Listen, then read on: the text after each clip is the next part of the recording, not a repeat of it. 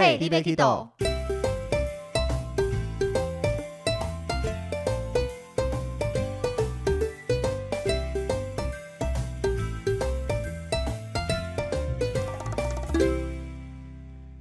大家好，欢迎收听 Hey， 你要去哪，我是维尼，我是豆豆。今天又要继续跟大家来聊聊领队工作日常啦。没错，我们上一次聊到终于飞到外国去了。对，我们现在已经在国外的陆地了。对，我们入境以后碰到导游，那接下来碰到导游以后，很多人都觉得领队是不是把团交给导游，中间就什么事都不用做了呢？不是这样说的，但也可以这么说。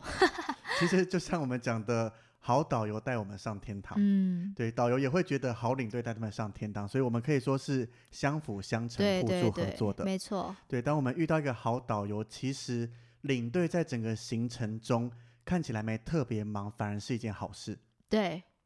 因为我们常常跟客人分享说，如果今天领队很忙的话，会出现以下几种情况。第一个就是客人生病，领队忙着带客人去医院处理事情、嗯、对。那第二个是客人护照掉了，领队忙着带客人去报警，去办一些证件之类的，对。那第三个就是客人不见了，迷路了之类的，领队忙着去找人， 对， 对。然后第四个的话就是可能有特殊状况，像去年差不多这个时间，我的团在中越，然后飞机因为疫情关系开始停飞，一下停飞，一下能飞，一下停飞，一下能飞。那次我就拼命的在车上拿麦克风，不管是安抚大家或是报最新资讯这一些些的。嗯，所以其实领队很忙的话，其实都不是好事。对，没错。所以一团顺顺利利的话，其实导游会比较显眼，比较做多一点事情。嗯，那领队其实我们领队在行程中有几个重点要做的。那第一个就是监督导游。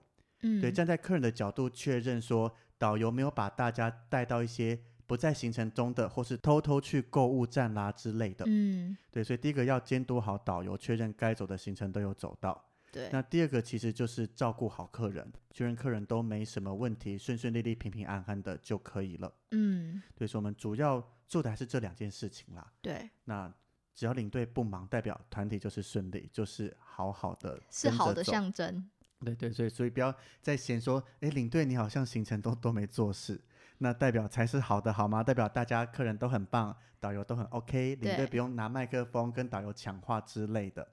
因为大家应该有听到，就是前面几集我们领队主要的作业就是在行前的一些前置作业，对对对，哦对，前置作业、前置作业啊之类的。对，或是像行程中其实很多领队在做的是客人看不到，嗯，包含我们碰到导游以后，第一个会先抽空跟导游核对一下两边的行程是不是一样，导游手上的合约书跟我们手上客人的行程，这必须完全一致，嗯，不然如果客人行程有写，导游没有带，其实我们算违约，对，会很麻烦的，嗯，对。但是整趟行程呢、啊，我们跟导游刚刚讲相辅相成，其实有些导游也算是猪队友。你现在要讲吗？好像可以开一集再讲，对不对？对，我们要开好多好多集，很多。但是简单来讲，因为其实主要排行程、安排景点那一些顺序是导游的工作，嗯，但是偶尔会遇到导游排的行程、景点顺序很怪，嗯，那这时候领队刚刚讲，我们站在一个监督导游的立场，就必须要跳出来跟导游去协调沟通一下，嗯，没错。像我自己有遇过一次。那一天我们晚餐吃高级饭店的 buffet， 在吉隆坡的洲际饭店，嗯，那我们下午还有一个下午茶，那正常安排应该吃完下午茶去走一走逛一逛，然后回到饭店再吃晚餐，嗯，应该正常人都这样安排，对。但是导游不晓哪一根筋不对，他偏偏就要先把下午的行程走完，最后一个行程再去吃下午茶，吃完就回饭店吃晚餐，这样哪吃得下去啊？对，我就跟他讲说这客人一定会暴怒，因为五星饭店 buffet， 当然我们亲自体验那个真的很好吃，嗯，那你又安排下午茶，总不可能叫客人都不吃，嗯，那吃完下午茶马上吃晚餐，客人一定会说吃不下，那这样子就是完蛋啦，整团就不用玩了。你是说北越吗？在吉隆坡的时候。哦，我想到北越那个好像也是。你也遇过这样的事情吗？对对，没错。对，所以遇到这种状况，领队就必须赶快跳出来去跟导游协调一下，嗯，不然客人会觉得导游怎么这样做，等一下客诉回公司，公司其实也觉得领队你没有站在一个监督导游的立场，嗯，去协助把行程弄顺一点。对，应该说我们另外一个角色应该也是站在客人的立场吧，对不对？对啊，等于协助帮忙确认导游不要乱带、嗯、那也确认客人的权益都不要受损。对对，那其实刚刚讲这样的导游是少数的个案啦、嗯、大部分还是神的。对，大部分导游其实都很强，排的行程也都很顺、嗯、领队只要稍微听一下就说 OK OK 没问题，照着你走就好了。对对对，因为导游真的对当地比我们熟很多、嗯、那当地各种突发状况或什么我们都相信导游的专业、嗯、只要做好领队的本分就 OK 了。对，所以领队除了监督导游照顾好客人以外，我们在行程之间其实也很多事情要做。对，还是要适时的出来刷一下存在感。对，避免客人觉得领队呢领队五天以后发现你到底有没有存在啊之类的。但是其实像我自己正常的状况做下来，其实客人也都跟我们相处的还蛮不错，好像没有说这个领队没存在感消失耶。那像你会特别做什么事情刷存在感之类的吗？特别做什么事情哦，刷存在感，我会跑去跟客人聊天，或者是说适时的帮客人拍照之类的。拍照或什么，其实这些反而对我来讲比较像分内的事情、哦、就客人需要拍照帮忙拍，那有些客人比如说早点回来集合或什么想聊天，当他主动找我会去跟他聊一聊啦，但是如果他只是站在旁边、嗯看看风景或什么，这种我反而不太会主动过去。嗯，因为像我自己旅游习惯有时候会想要一些放空啦，自己的空间，对啦、哦、看一看。那有时候如果领队一直来烦我，不晓得他会觉得很烦但我自己可能会觉得你可以不要烦我了吗、哦、之类的。对，但是一样看客人状况啦，如果有时候真的看似好像心情不好或什么也会稍微关心一下之类的、嗯、那维尼你都是怎么样刷存在感？我还真的没特别多做什么，就是所谓基本功把它做好，领队该做什么的就做到位、嗯、就这样子啊。嗯，那可能你遇到的客人比较 peace 一点，又有遇过不 OK 的、啊、好，那这奥克不晓可以开多少集呢OK， 所以像行程中啊交给导游以后，我们包含会有景点，会有各个地方集合，跟在行进间领队都有各自的工作要忙。嗯，像是在景点导游讲解完，客人开始分散开到处逛的时候，那这个时候就像豆豆说的，我们会去看一看客人的状况、嗯、那有需要拍照啦或什么帮他拍一下。嗯，那如果客人都不需要我们的话，那就回来跟着导游在当地等客人。嗯，那说客人可能早一点点回来，或是他需要洗手间找不到路的话，其实我们可以跟导游兵分两路来处理。嗯，因为让导游继续在原地等客人，那我们可以先带客人先去厕所或是先去做什么事情的。嗯，像我如果是客人解散之后，我自己因为客人会加我的 LINE 嘛，我自己会在 LINE 上面会再打一次注意事项或者是集合时间跟地点，我自己会这样做。但是我是不开 LINE 群的这个偏好，没有他们加我的 LINE、哦、私人 LINE。 对对对 对, 对，这样不会很烦吗？我就觉得就要、啊、可能我有吃过亏，所以我就觉得要 double double 再通知客人一次这样、嗯、我们可以来开一个辩论会到底要不要创赖群跟加赖这个很多也有也真的有两派，真的有两派。对啊，这个再来聊。但是通常像这样子在客人自由活动的时候，其实我们没有真的坐下来喝咖啡聊天这么悠哉。对对对，有时候可能像刚刚讲一开始碰到导游会跟导游确认一下后面行程他会怎么安排。嗯，那有些时候可能导游会趁这个空档帮我们问一下饭店的房号出来了没啦、嗯、帮忙客人排个房号之类的。嗯，像我一开始自己就是带团经验可能没有那么多的时候，我就会真的合约书跟行程表就是对完之后，呃，导游走了什么景点，我真的会拿荧光笔把它划掉，就是以防我们有漏走的景点或者是多走的景点这样。我到现在一直都会这样做。哦，真的吗？就有时候觉得把荧光笔这样一个一个画满会很开心这是你特殊需求是不是？就感觉自己也有在做点事情、哦、虽然这个客人刷存在感，但是客人完全看不到我在做这些啊。对对对，但其实我们真的有在做这件事情。对啊，有时候是比如说今天回到房间就会把行程表拿出来、嗯、这一项有了划掉，那一项有了划掉。尤其是如果我们有跟那个单男单女住的时候，就硬要在他面前这样画，表现出领队回房间在工作的感觉然后然后听到他们说哎、欸，你怎么这么晚还要再处理公事哦这样子，我就说对啊没办法。对，这时候真的可以趁机说，我们领队很多做的事情是大家一般看不到，对，这时候最佳展现的时机、嗯、只能在房间，但是也只展现给一个人看而已。但没有一个人他可以讲给一传十十传百，不一定啊，如果他今天是真单男真单女的话，他就传不出去啦。没关系啊，就是加减嘛。对，但要不要跟客人解释一下真单男真单女、啊、真单男真单女不用吧，客人应该都懂吧，就是他就是真的自己一个人来玩啊这么简单。对啦，就这样子。好，那像是在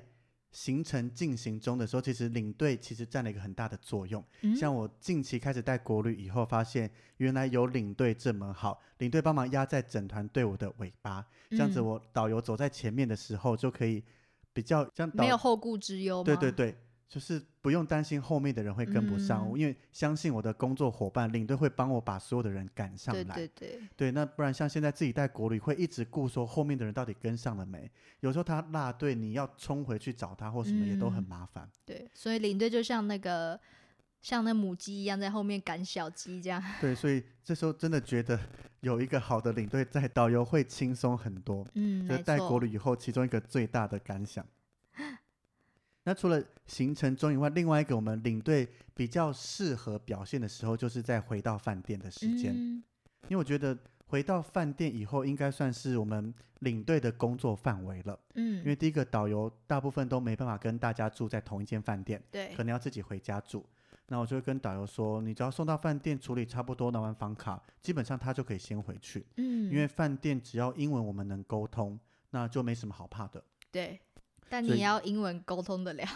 基本上能进我们家的，不是，我是说当地哦，当地我还真的遇过嗯，英文完全不行的。好啦，这就只能请导游帮忙咯。其实带团这么久，大部分的东南亚饭店英文都是 OK 的啦，就是对比较简讲简单一点其实都 OK。 对，而且也不会有太多复杂的事情需要沟通。嗯嗯，因为真的出大事要沟通，导游会出现，对，勾导游就好了。那所以领队到底在饭店要忙些什么事情？发房卡、查房啊，就这样子，处理客人就是房间有什么问题之类的。对啊，一般我们发房卡，因为通常导游可能不太知道客人他们谁跟谁是同一组的、嗯、他们只有一般客人名单，反而是领队才有这个客人组别的关系。嗯，所以分房通常是要由领队来分。对，就我们会尽量把同一组的人放在最靠近的位置。嗯，但是前提是要再宣导一次了，前提是看饭店给我们什么样的房间，听到了吗？我真的就吃过一次亏啊。那一次我们住在五星级饭店，在吉隆坡市区，那我真的就讲五星级饭店什么都好，但是那一次我十间房间他给我九个楼层。嗯，所以我就只能直接开给客人看说我就是拿到这样这么散的房间、嗯、我已经跟饭店协调过，也请导游问了，到现场我再问一次柜台，他说都没办法，所以只能跟客人讲说，你们想要聚会啦，想要怎么样的就稍微搭个电梯走一下。嗯，对，因为也不是我们旅行社开的饭店，我们真的没有太多的处理权。对啊，但是尽量能做，我们真的不会故意把客人排在很远的位置、啊、我们也没那么坏，而且如果你们心情不好我们也遭殃，我们怎么会做这种事情呢？对啊，所以其实不要再怪我们领队了，真的请把这个怒气出给饭店吧。我们会在那个合理的范围内做合理的事情。对，我们能做到的都会尽量帮大家安排在最靠近的位置。嗯，到底是有多怕？真的，因为其实大家就包含像我自己家人，如果我们一家出去也都希望在最近的位置嘛、嗯、可能没有一定要在正隔壁或是正对面，对，但是至少去找我家人不用在上上下下楼啊，甚至隔个三层五层这一种、嗯、就有点小奇怪了。就好像诶、欸，我当了领队之后，然后可能跟我妈他们出国还是干嘛，那可能我们位置没有在旁边之类的，然后如果是还没当领队之前的我就会说对啊为什么，可是现在当了领队之后就会觉得哎呀，反正就是航空公司排的嘛，那不然怎么办呢、嗯、对，我就会这样跟我妈讲。另外还有一个就是如果有一些需求特殊房型，比如说人可能想要一张大床、嗯、但是饭店可能固定大床间数有限，那一组如果你们两间房间又都要大床，可能不容易能被排在一起、嗯、对，因为有特殊需求它的房型又更限定了，可能我这一团就两张大床，那他就给我散的楼层，我也无法做任何安排。嗯，所以再呼吁大家一次，就是其实可以有特殊需求，但是很难，当然能尽力做到两张大床在一起或是各种特殊需求都摆在一起都没问题、嗯、但是有时候饭店真的给不出来，我们也只能先以你们特殊需求睡得舒服为主啦、嗯、对，那靠不靠在一起就请见谅一下下咯，因为可能是因为我们我们身处的台湾太好了吧，我觉得像是我们带国旅的时候啊，其实台湾饭店我带国旅到目前为止都会给我完全靠在一起的一整排房间、嗯、对，所以其实台湾饭店对我们真的非常好，台湾的服务做得太棒了，东南亚饭店学一点啊对，但是饭店也有可能有饭店的苦衷啦，嗯，可能它不同的排房啦，不同的作业方式，所以就大家到各个国家就那叫什么入境随俗入境随俗一下、就是、互, 互相体谅一下、啊啊、他们饭店其实我相信他们也不会故意给出这些奇奇怪怪的房型。嗯，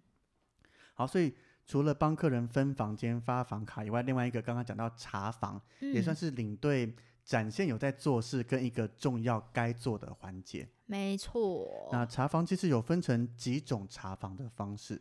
第一个当然就是亲自一间一间的去确认客人房间有没有问题、嗯、那第二个的话是打电话打电话对，那有人可能会用 LINE 群组回报，有可能有听说，还有其他方法吗？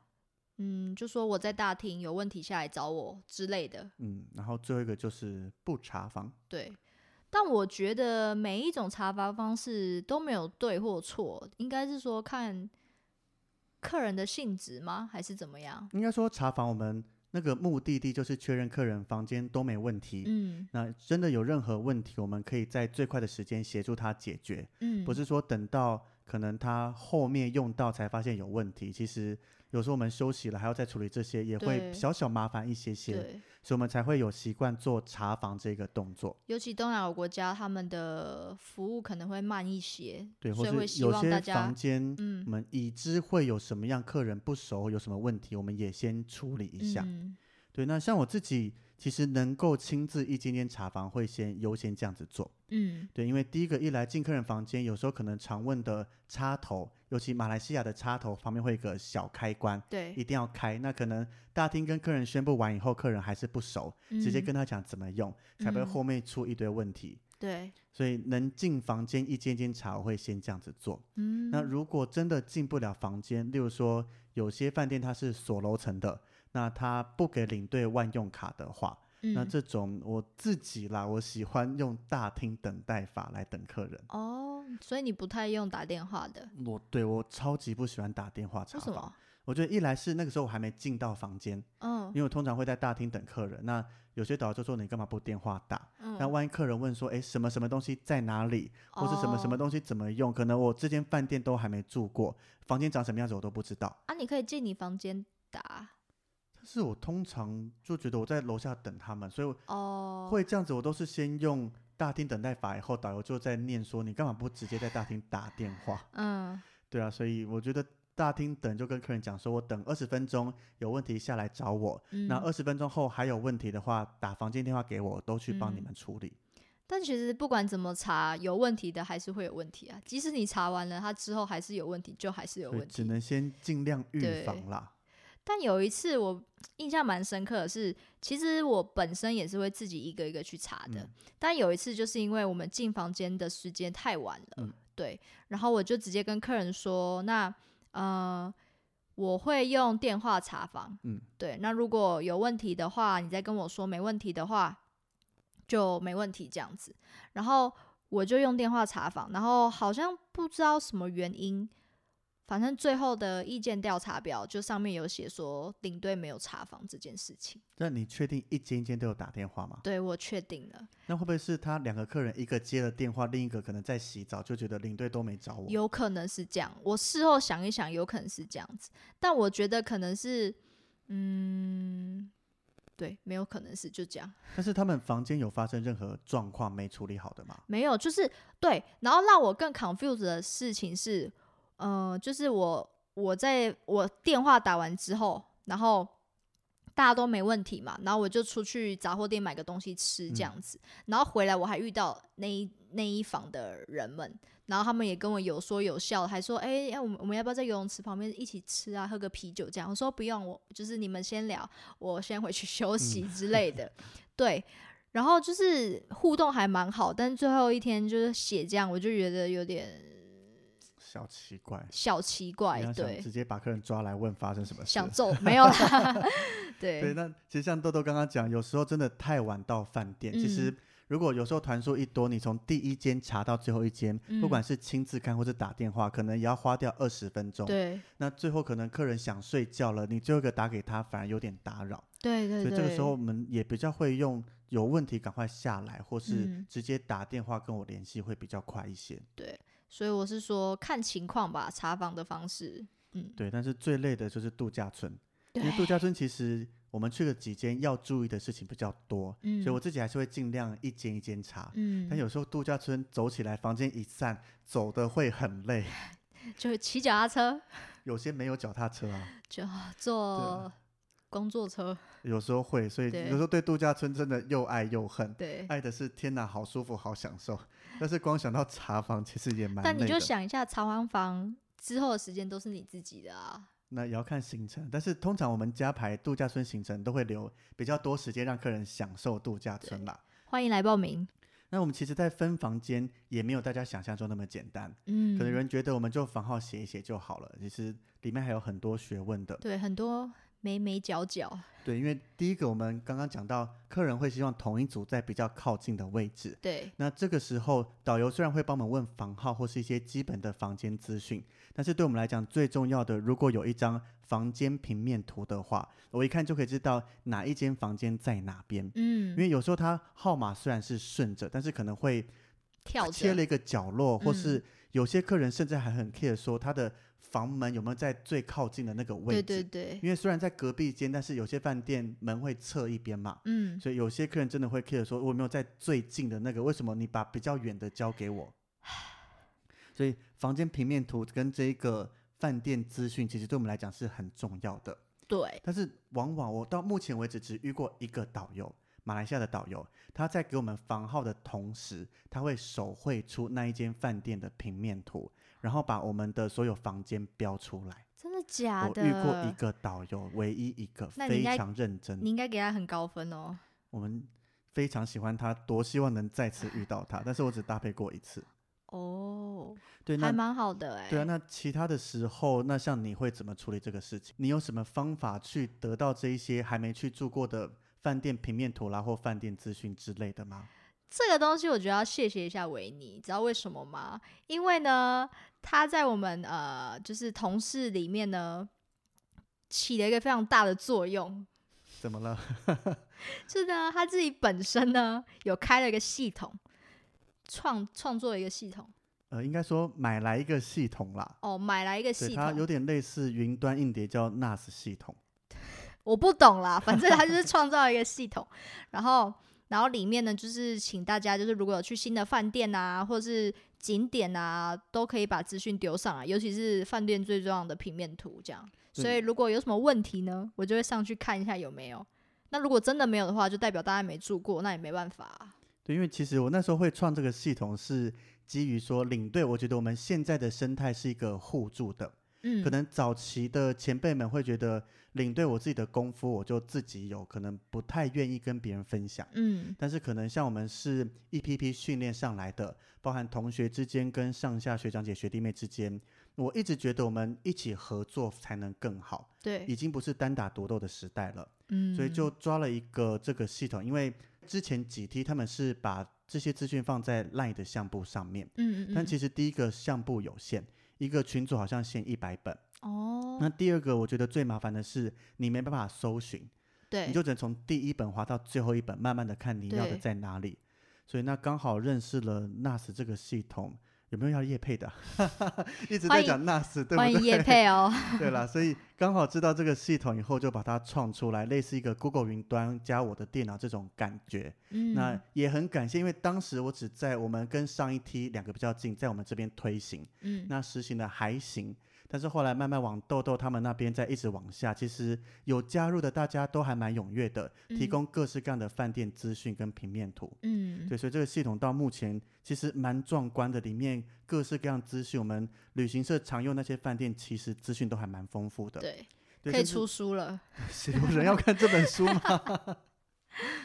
那甚至呢，有时候还发现到我们上面系统，因为大家都会去嘛，看资料有错误会立即更新。嗯，有些我们的资料比导游的还正确。对，对，我就遇过一次，我就说，哎，导游你讲的那个房对房啦或什么好像不对耶，我上面写的跟你不一样。嗯，请他打电话问才发现我们的才是新的。所以我们存在感不是，所以我们的用处大家知道了吗？是什么样的用处？提供资讯吗？就是就是就是我们。对，就是这样。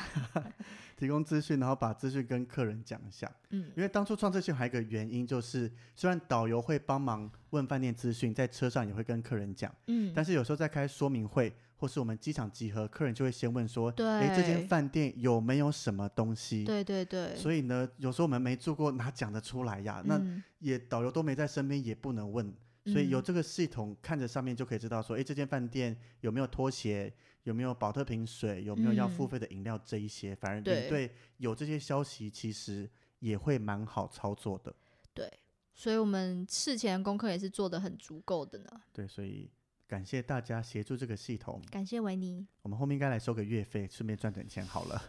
先不要。你觉得多少钱你愿意付一个月？嗯，看我看我赚多少。领队出团赚很多啊，一个月一千，应该没有人要理我。一千好像太多了吧？要被所有领队围起来打。对啊，拒用，拒用，没有人合作，那个系统好像也就废掉了。对 ，OK， 所以感谢大家一起合作这个系统啦。嗯，好，那领队除了这个饭店的部分算是我们展现的空间以外，嗯，另外一个刚刚讲就是一些特殊状况，对，包含就医跟护照不见之类的。嗯，那其实我还蛮幸运的，从没遇过客人护照不见。我也没有。讲了要敲三下，不然等一下讲了然后就会发生。对，但是就医我还蛮多经验的，好像又可以把它单独开一集来讲了。嗯，各国医院的分享，怎么有这种奇怪的分享？这领队到底多衰啦？对啊，我我是比较少遇到这件事情，啊，对, 对，但是在这边可以先简单分享一下，嗯，因为在国外真的出状况要去医院的话，我一定会带客人到国际医院去。嗯，因为有一次我们客人在北越，他需要去医院吃坏肚子，嗯，那导游跟我讲说附近就一家也是国际医院，那比较距离近一些些，我就想说 OK， 导游都这样讲，我就带客人过去。嗯，那导游也跟着过去，因为那一次客人在吃饭，刚好吃自助餐，所以时间会吃比较久。嗯，结果一到当地那一家医院，虽然它上面也是写国际医院，但我发现里面所有人都不会讲英文，所以还好导游有先跟着过来，先帮忙做处理。哦，但是当然导游在客人吃完饭就要回去继续带团，我留下来陪客人。嗯，但是后续所有的事情其实我根本做不了任何事。嗯，因为所有的工作人员包含医生本人英文基本上都无法沟通，那打什么国际啊，我哪知道。所以其实导游边带团他要边接我电话，因为我都只能一直call电话叫导游帮忙翻译。嗯，所以刚好那一团隔天又有客人要送医了，不同的客人，太衰了，我就坚持我要去我网络上查到的国际医院。嗯，那时候一进去发现天哪，超棒的，所有人英文都能正常沟通。嗯，所以我也不用一直烦导游，我一个人就能做好所有的事情处理。对啊，一直烦导游我们也是觉得很烦，因为导游他也要专心带他的团啊，啊那一直讲解到一半接我电话，客人也会觉得，当然客人或许可以理解，嗯，只是我觉得这对客人正常走团的客人他的体验也不太好。也许客人会心里想说，这领队为什么都不自己处理之类的，叫你来讲越南文你会吗？之类，哎，常常遇到客人说啊你常去怎么不会，我就三条线，如果我都会的话我就不会在这里了呢。对，我就去当导游啦。是吗？导游要当地人呢？呃不要啦。对，所以当然我们多多少少还是会当地一些些话。嗯，讲到这个语言我就想到一个比较好玩的事情，像我们常去各个地方东南亚各地，其实导游也都会教客人一些简单的当地语言。嗯，那其实我们多听其实自然也会学一些。那那次我就在马来西亚的度假村，那因为那边有一家我很喜欢的印度抓饼，我就每次都会去点。嗯，客人都会喜欢看领队点什么会来一起点啊之类的，对，所以那时候我就跟客人讲这家伙很推荐哦，有要点吗？我就站在那边用马来文帮客人点，嗯，其实很简单，我就讲说棒罗蒂巴旺撒杜，啊棒罗蒂巴旺杜哇，嗯，然后客人听到以后就觉得哇维尼你好强哦，马来文你也会讲哎，嗯，然后这时候我就有点小不好意思，因为其实懂马来文的大概就知道棒就是只叫先生先生，就我要跟店员讲，嗯，那罗蒂巴旺就是我喜欢吃的印度抓饼，嗯，沙度就是一个，嗯，多啊就是两个，嗯，就这样就没了，其实很简单，但是我帮了一堆客人点完餐以后，反正大部分就点同样种类嘛，因为我推荐这个客人也会试试看，嗯，那客人就觉得天哪你马来文好顺，真的有点小不好意思。哎，这也让我想到有一次又是小黑，就是那时候我们在马来西亚相遇了，然后我们就要一起吃宵夜，然后结果我们也是去印度抓饼店吧，然后我就说那你要帮我点嘛这样，他就说好啊，结果他一个很流利的马来文，可能就跟你那个差不多 level 或者是再讲多一点吧，嗯，然后 我, 我也是一个以仰慕的姿势，哇也太厉害了吧！结果加一个德里马卡西之类的之类的，其实他就是完整的一句话吧，嗯，对对对。然后我想说哇塞，他说，然后 他, 他就反过来问我说啊你不会吗？我就说没有哎，欸，我没有学欸。但是其实听久了就会啦。但是导游讲很快。但像对啊，马来文的一到十跟泰文的一到十，听久了也就默默的学起来啦。我就没有特别学。但是相比，我觉得越南文真的比较难学。嗯，相对于马来文的拼音文字跟泰文的一些发音可能还熟悉一些，越南文那个真的，而且越南有一种讲话的气口吗？对啊，就是因为从法文源过来的嘛，嗯，所以真的有些音那种好拗口，听导游讲好多次还是念不出来。对对，所以语言这个也是蛮好玩的一块啦，有时候展现一下客人会觉得天哪领队好强，跟神一样，趁机秀一波。那我要再去我去买个书来读一下好了。我看我们有些领队对某些地方特别有兴趣，真的有在读，像是泰文啦、印尼文、越南文都有欸。哦，好，知道了。但是要读，我觉得读个马来文或印尼文比较好，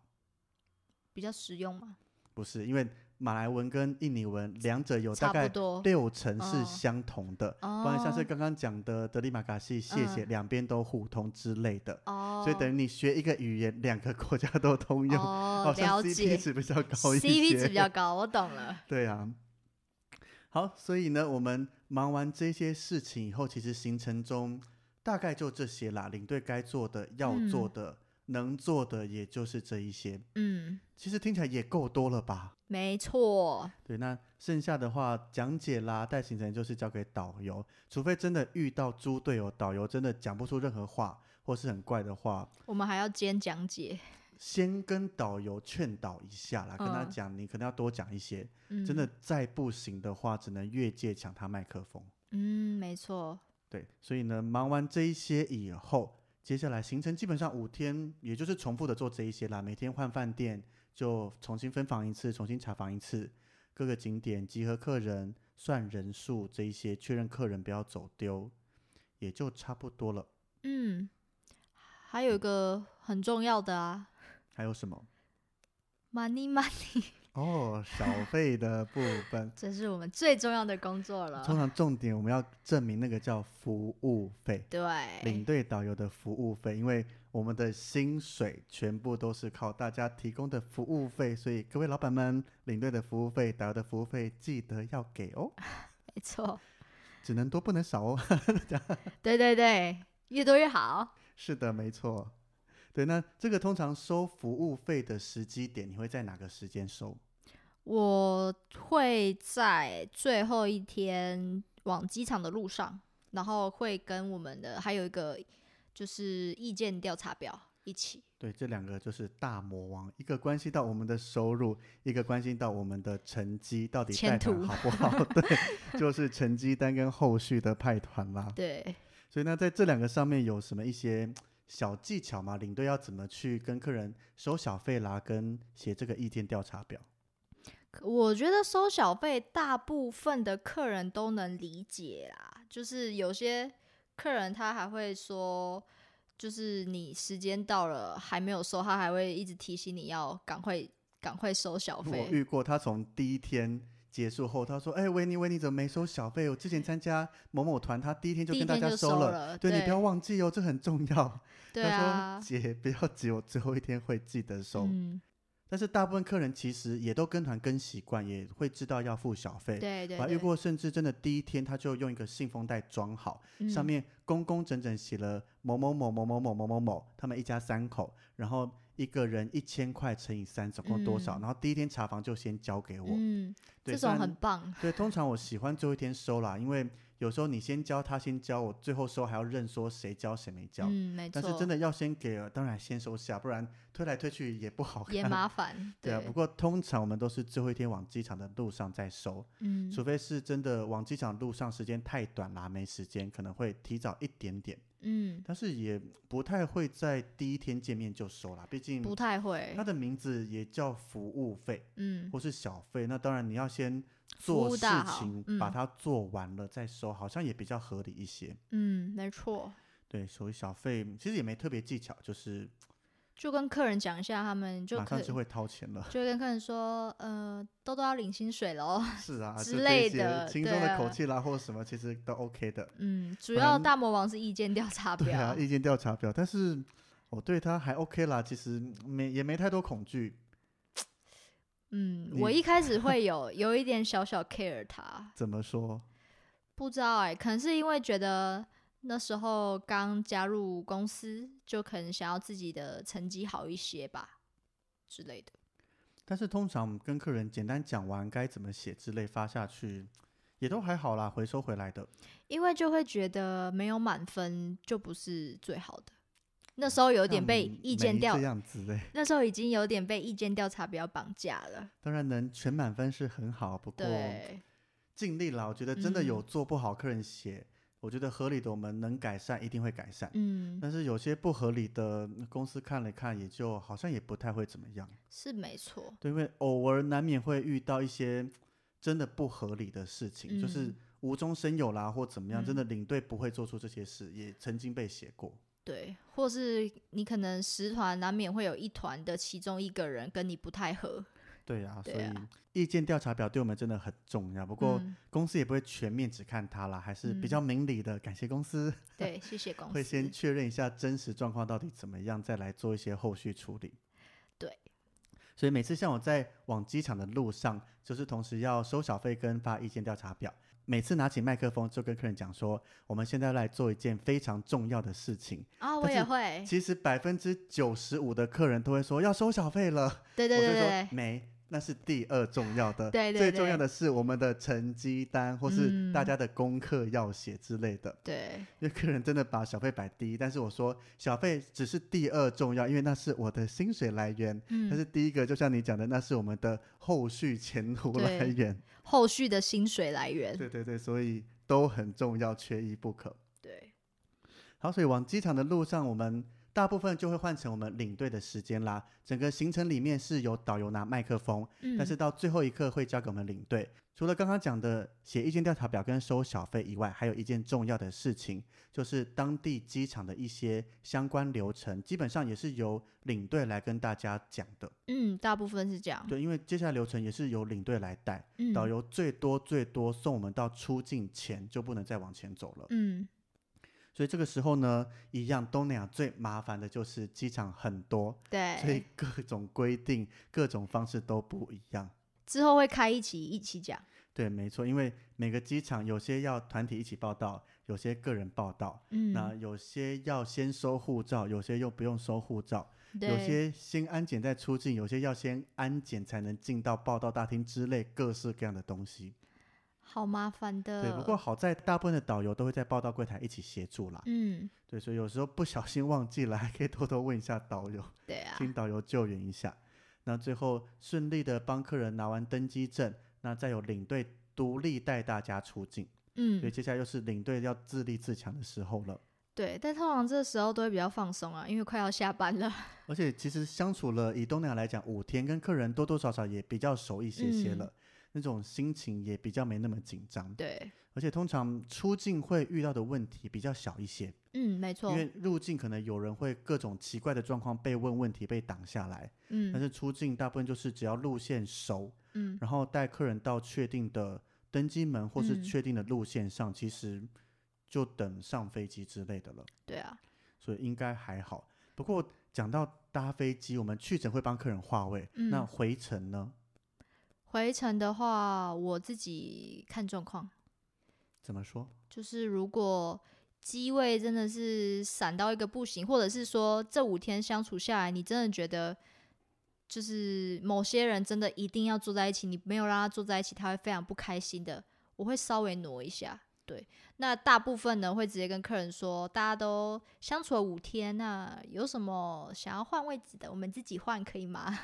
其实也是这边再跟各位听众们宣导一下，仔细听了，通常我们位置在去程的时候航空公司会给我们权限，但通常仅限长荣华航，有权限可以先上网帮大家调动一下位置、嗯、但是回程的时候是完全没有任何权限的。对啊，对，所以我比较喜欢回程的时候是个别报到，因为个别到柜台报到，地勤就可以帮大家处理他们想要的位置。嗯，那如果是团体报到的机场，我们就是护照整叠收好交过去，登机证就整叠塞进去还给大家。对，那这个位置我们连动都不能动。没错，所以通常我也喜欢跟大家讲说五天相处多多少都有认识团员彼此了，所以上飞机大家跟左邻右舍协调一下，稍微动一下下咯。嗯，对，除非真的有时候可能小孩比较多，或是真的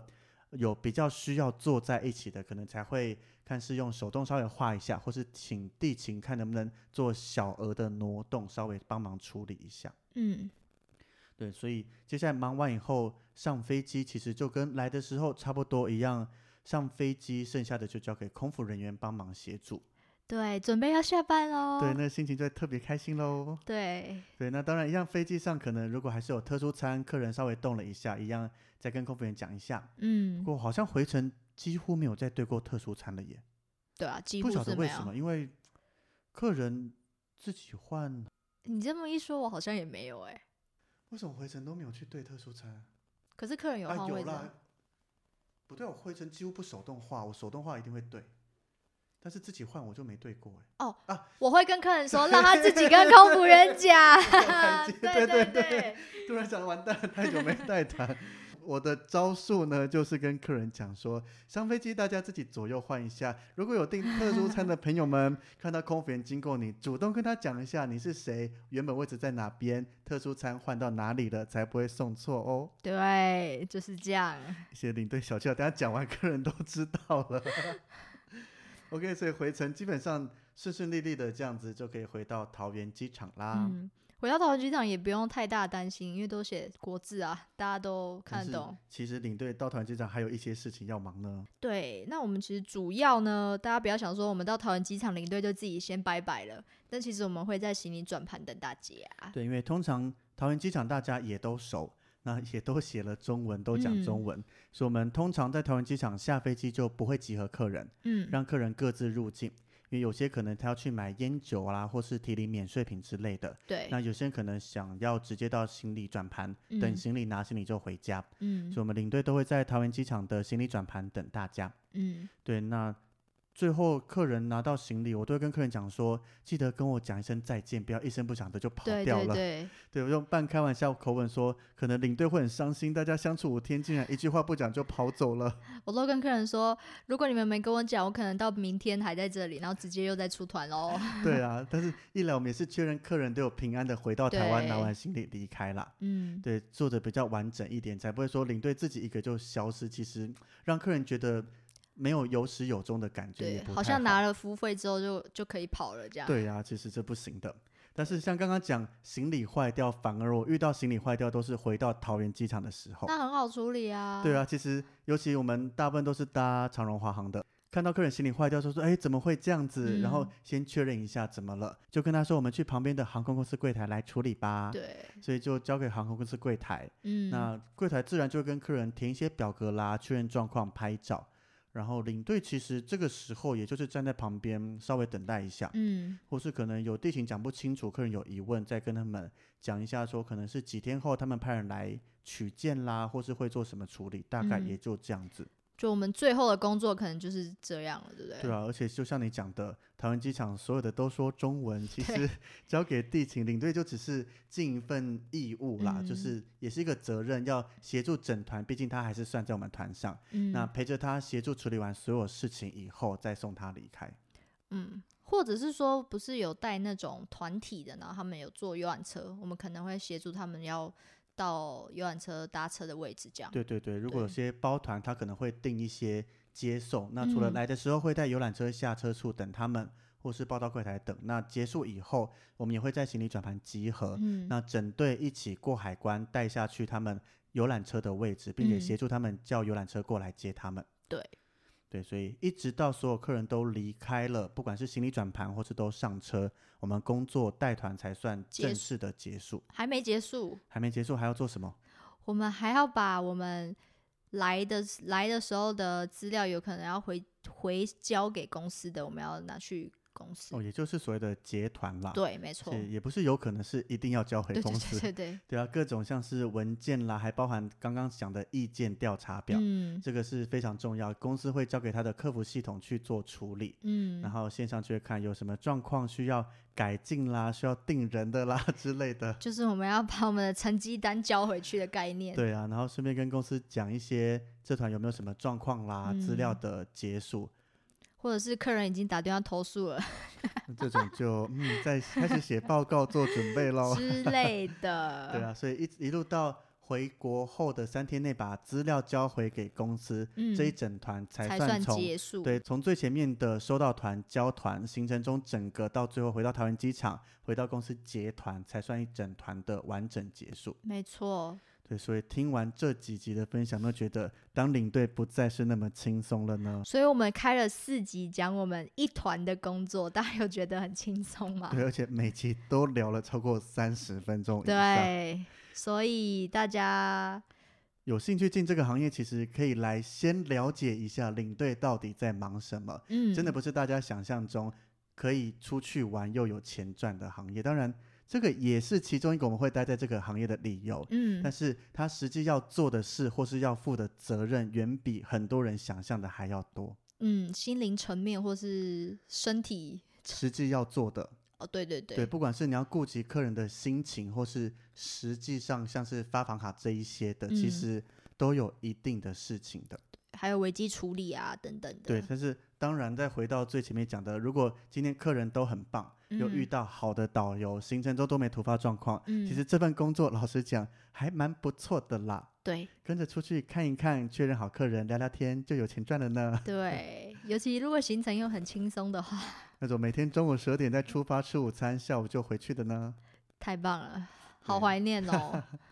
哎，希望能早点疫情结束，可以早点出国咯。好的，好，所以我们基本上领队的工作日常大概就到这边啦，差不多详细到这边了吧。对，如果你们还有哪些不了解的或是想更深入知道的话，也欢迎留言给我们。对，我们可以在开新的集数跟大家好好聊一些大家不知道或是不清楚的事情。嗯，来个大哉问之类的吗？之类的也是不错啊，因为有时候我们觉得很自然，可能客人对我们也有些疑问，嗯，就像我们对空服员、地勤有些疑问想问他们一样，很多。对，所以有任何的疑问，我们没讲清楚的、没有分享到的，都欢迎跟我们聊一聊，在粉丝团跟我们讲哦。嗯，如果有喜欢我们的频道，欢迎到各大平台收听，每周三会上新的一集。没错，欢迎准时锁定。那如果喜欢我们的话，记得在粉丝团 Facebook 跟 I G 上面按赞留言跟分享哦。谢谢大家，我们下次见，拜拜拜拜。